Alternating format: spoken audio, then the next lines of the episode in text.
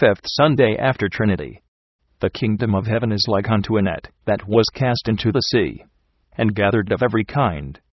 Which when it was full, they drew to shore, and sat down, and gathered the good in two vessels, but cast the bad away. Matthew 13:47 48. Our Savior, who knew best the effects and characteristics of Christianity, has taken parables of trading, fields, grapevines, leaven, darkness, light, money, sheep, dough, and of all kinds of building materials, which people know well. These parables affect so much that the sorrowless do not understand much at all of his sermons, for which reason his disciples sometimes reproached him, and asked him why he spoke to the people in parables and did not preach God's truth straight, so that all would have understood his sermons. But he also told the disciples the reason why he preached in parables. The reason was this that the sorrowless people did not understand anything of the effects of Christianity or the mysteries of the kingdom of heaven, no matter how he would have preached the mode of Christianity. But to the disciples was given to know the mysteries of God's kingdom, Therefore he explained some places to them which were still hidden from them, for the simple ones, who do not have such great power in the intellect, can certainly feel the effects of Christianity in the heart, although the understanding is not very clear. What now pertains to this parable which is taken of catching fish, we must remind you that this net, of which the Savior speaks in the 13th chapter of Matthew, has been cast into the sea long since and is always drawn to shore. But those fish which the fishermen catch with that net are timid at first, as freshwater fish, which sometimes gape within the net, but always find some hollow in the bottom, where they hide when the net is drawn. We cannot lament, like Peter, that we have labored all night, and have caught nothing. It would be a great dissatisfaction and unthankfulness if we would begin to complain that we had caught nothing, although we have not caught those big fish which always go into that bottomless pit which is in the bottom so we can nevertheless rejoice over that catch of fish which has been caught. Those small fish are also good fish, although some fishermen are not very satisfied when they have to go through so much trouble cleaning the small fish. There is much trouble with them, but they do not need as much salt as the large and fat fish, who do not feel the salt much. We hope that the small goldfish and small fish which have become caught in the net of the Holy Spirit must be drawn to shore, and placed in two vessels until that day when the master of the net separates those decayed fish from the living fish. But the decayed fish, which have once been caught in the net of the Holy Spirit, are worthless, for they do not feel the salt. What should the fishermen do with the decayed fish who do not feel the salt? Those decayed fish are thrown into the lake by the fishermen for the worms and sticklebacks for food. Lamentably, many decayed fish have come into the net, and we do not know whose fault it is that they have decayed, but that we know that the decayed fish do not become suitable no matter how they are salted. There are some decayed fish here which are cast by the master and fishermen in the lake for food for worms and sticklebacks. Also, those large fish which are called freshwater fish, which can stand no noise whatsoever, they cannot stand that the fishermen would speak. These freshwater fish often gape within the net. But when the net is drawn to shore, there is nothing in it, only moss and mud. They are called freshwater fish because, according to the reminiscing of the old people, they are from the fresh water, that is, from the underground bottomless lake, and that is where they flee every time when they are attempted to be caught. Whoever fishes for such fish must be a sorcerer, but who now would begin to practice sorcery because of them? Let the freshwater fish go into that bottomless lake, since they do not want to remain in the net of the Holy Spirit. We want to be satisfied when we have caught as many small fish as fit in the vessels. There is no longer so much salt that could be spared to salt those decayed fish, therefore the decayed fish are cast into that bottomless lake for the worms and sticklebacks, which gnaw at their bones. Some fishermen are such that they do not understand how they should catch fish. They cast the net, not on the right, but on the left side of the boat. They can labor all night and catch nothing. Some fishermen cast their net into the sea and catch only suckers, lizards, and frogs. No doubt they fish in such a bog where tadpoles are conceived. Some fishermen stand themselves in the mud hole, up to their armpits, and are sloshing there. What better fish could such await than what they get, namely suckers, lizards, and frogs? We must now finally mention that the net which is cast into the sea is the net of the Holy Ghost, which is a very stout fish line, and made of the best hemp, that net is not easily broken. It soon tears off the scales from the fish. and that fish which is once truly caught in the net of the Holy Spirit cannot easily escape, except some pike, which swallow small fish, they tear themselves loose from the net, and go their way. The fish do not go into the net, before it becomes narrower. First, when the net is cast into the sea, all kinds of fish are in the net, large and small, pike, salmon, perch, burbot, roe, and other such ones. But the narrower the net becomes, the more some are in haste to escape, some go over and gape on the outside of the net, mocking the fishermen. Some run toward the net and some get caught in it. Some wrench the net and tear it. Some press down into the mud and let the net go over their neck. Some small fish come to shore with the net. Do you see now what it means when the Savior says, The kingdom of heaven is like unto a net that was cast into the sea, and gathered of every kind? which when it was full, they drew to shore, and sat down and gathered the good in two vessels, but cast the bad away. This net was cast into the sea before already, but then when the net was cast into the sea the first time, the fish were so proud that they did not want to stay in the net at all. They went out of the net, large and small, and began to gape on the outside of the net, and show their tails to the fishermen, but now we bow our knees in the Lord Jesus' name, as Peter, because of that great draught of fish which has come, not through our wisdom, but by the Lord's power, who has gathered those fish in the net of the Holy Ghost, and allowed them to be caught. And so our hope is that these fish will come to shore, will be put into vessels, will be preserved until that day, when the Lord Jesus needs them.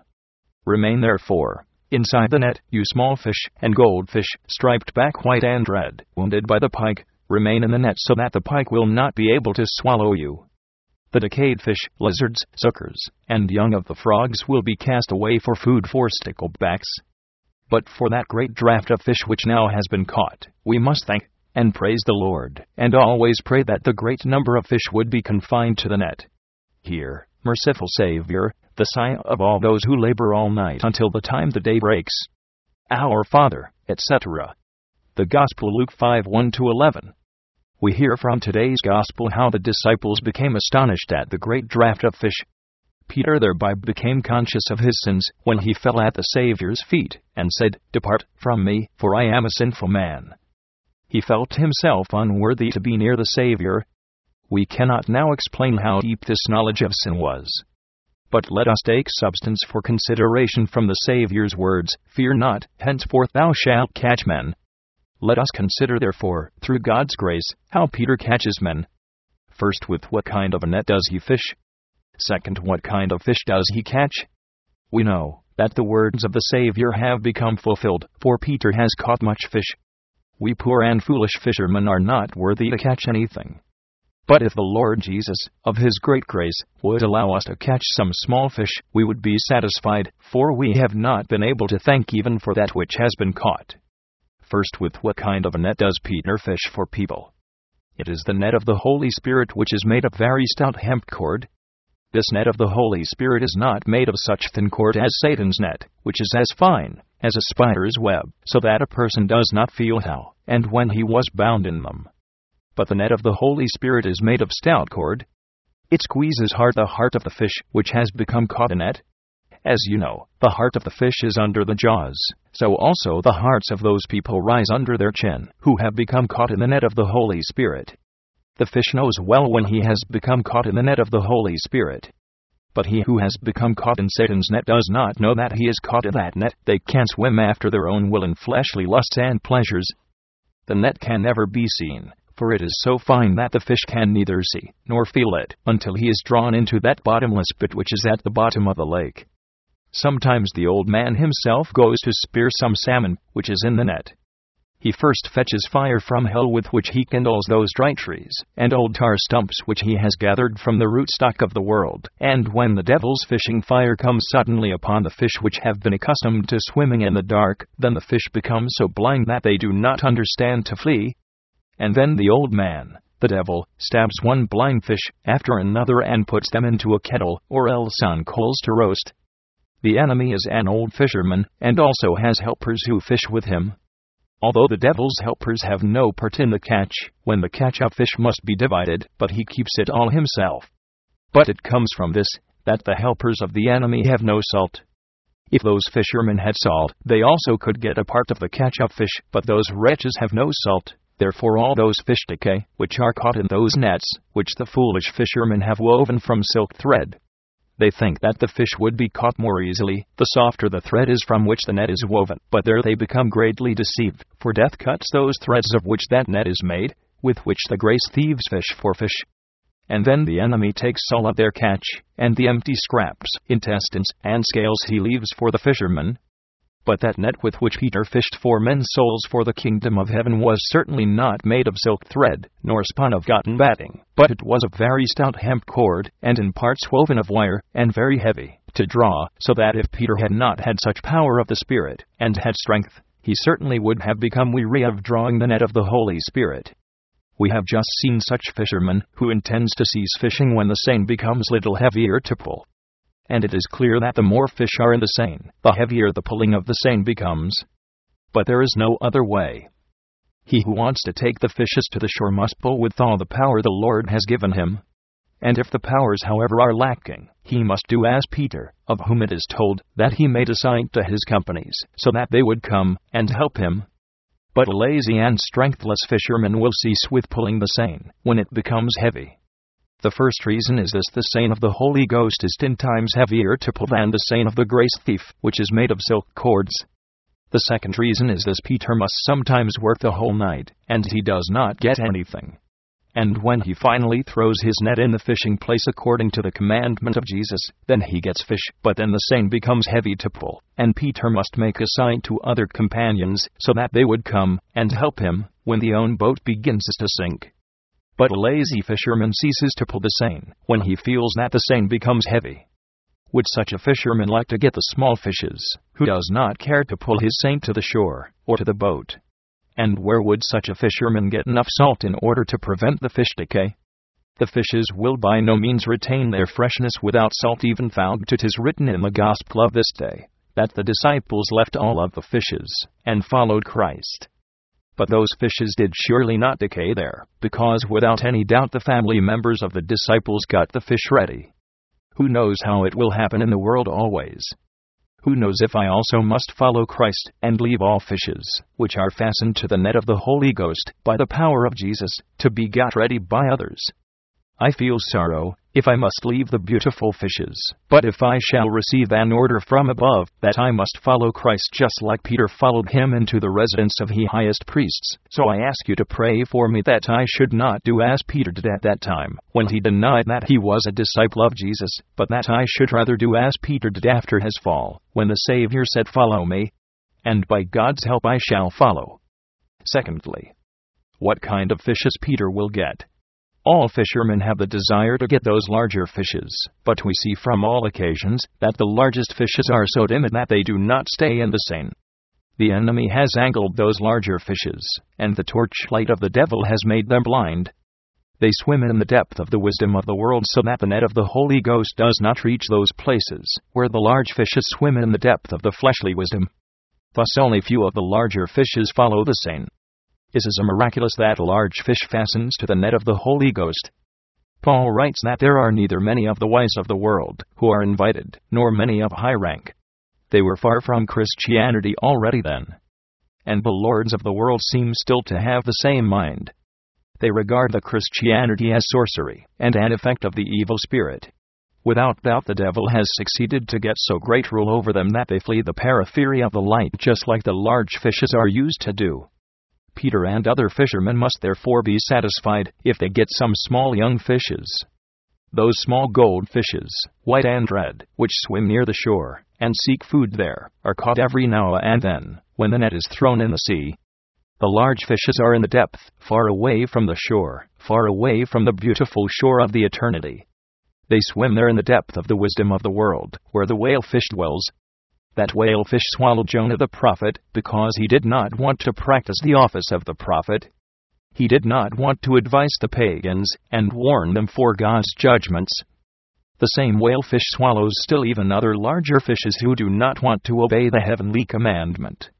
Even if the whale fish had to throw up Jonah, who cried to God, in the stomach of the whale fish, the other large fishes have no hope that the large whale fish of the world will throw up them from his mouth. The reason is that they do not cry to God, like Jonah, but they try by their intellect to make a hole in the stomach of the whalefish, and they imagine that they can escape through that hole. But there is no exit from the stomach of the whalefish. The pike sometimes comes to the shore, but however he does not stay in the seine, but still swallows small fishes even though he himself is in the seine. And finally, when the seine becomes cramped, the pike flees through the seine and destroys the net. Thus, there is not much hope that Peter or someone else of the fishermen would get larger fishes by the net of the Holy Ghost, because the large fishes are quite too far from the shore. They are in the depth of the bottomless sea, where the net of the Holy Ghost does not run at all. It is better that Peter catches the smaller fishes which remain in the seine and come to the shore. Peter got many thousand souls on one day, when he began to fish them by the net of the Holy Ghost, and even if we do not get so much at same time, we indeed had to thank to God for that small catch of fish which has been caught. If the small fishes would remain in the Seine until it will be drowned to the shore, then some vessels would become filled. There would be enough fishes to salt with that much salt we have. Salt has no effect to those large and fat fishes, but the small young fishes and goldfishes need not so much salt before they become good. Those fishermen who fish in the mud pond may be troughs, lizards, and frogs. Such fishermen have sank in the mud down till the armpits, and there they keep waiting. May God be merciful even with those wretched ones who are waiting there. If only they first would be able to come up from the mud pond and throw their nets in the sea, then they could get some small fishes. But as long as they stand in the mud pond and fish, there they do not get anything else but lizards and frogs. It is told that in some places people eat frogs and lizards, and put them salted in the vessels. But I know, and I am sure that the frogs and lizards are not acceptable to the owner of the seine, who has the net of the Holy Ghost, but he wants to get good fishes, which first are got ready and washed with the water of life, and properly salted with the salt of the truth, so that they would remain fresh until the owner of the seine needs them. We know that the lair fishes need much salt before they becomes acceptable, but the small fishes do not need as much salt as the large fishes. Remain in the Seine of the Holy Ghost, you small and young fishes. Do not swim far from the shore, you small young fishes. Do not hurry further in the depth, you small gold fishes. There is the pike who has a great throat. There is the dragon who has sharp teeth. There is the whalefish who swallows thousands of large and small fishes at a moment.